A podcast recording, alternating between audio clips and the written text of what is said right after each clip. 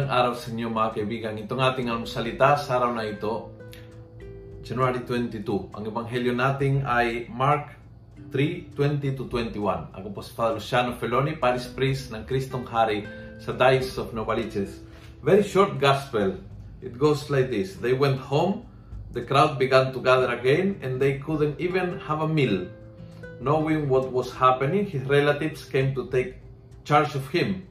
He is out of his mind, they said. Masyado siyang committed. Masyado siyang todo ang bigay ng sarili. Kaya nasiraan ng bait. Yan ang isip ng kanyang pamilya. Masyado siyang masyado siyang uh, naubusan ng para sa kanya. Masyado ang todo para sa kanila. And uh, uh, tinuturing na siraulo. Alam niyo, importante na minsan maintindihan na ang paghusga ng ibang tao sa iyo ay dahil hindi nila lubos na naiintindihan kung bakit ginagawa mo ang ginagawa mo. They don't know your past.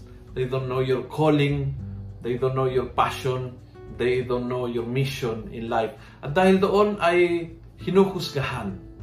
Nangyari kay Jesus at nangyari sa iyo at sa akin at sa lahat po ng tao na, na pilit maglingkod at maraming tao na hindi nakakaunawa ang nangyari and then hinuhusgahan.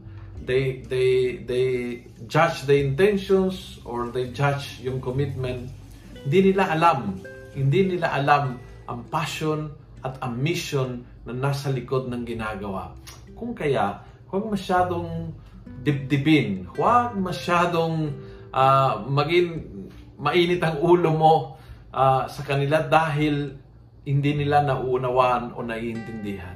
Minsan, if, if you don't go in that way, kung hindi dumaan sa kanyang sitwasyon, kahit anong pilit, hindi nila mauunawaan.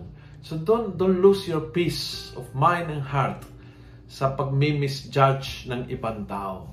Basta ikaw, keep focus to your mission, to your passion, and doing ang pinapagawa ng Diyos. Kung nagustuhan mo ang video nito, pass it on.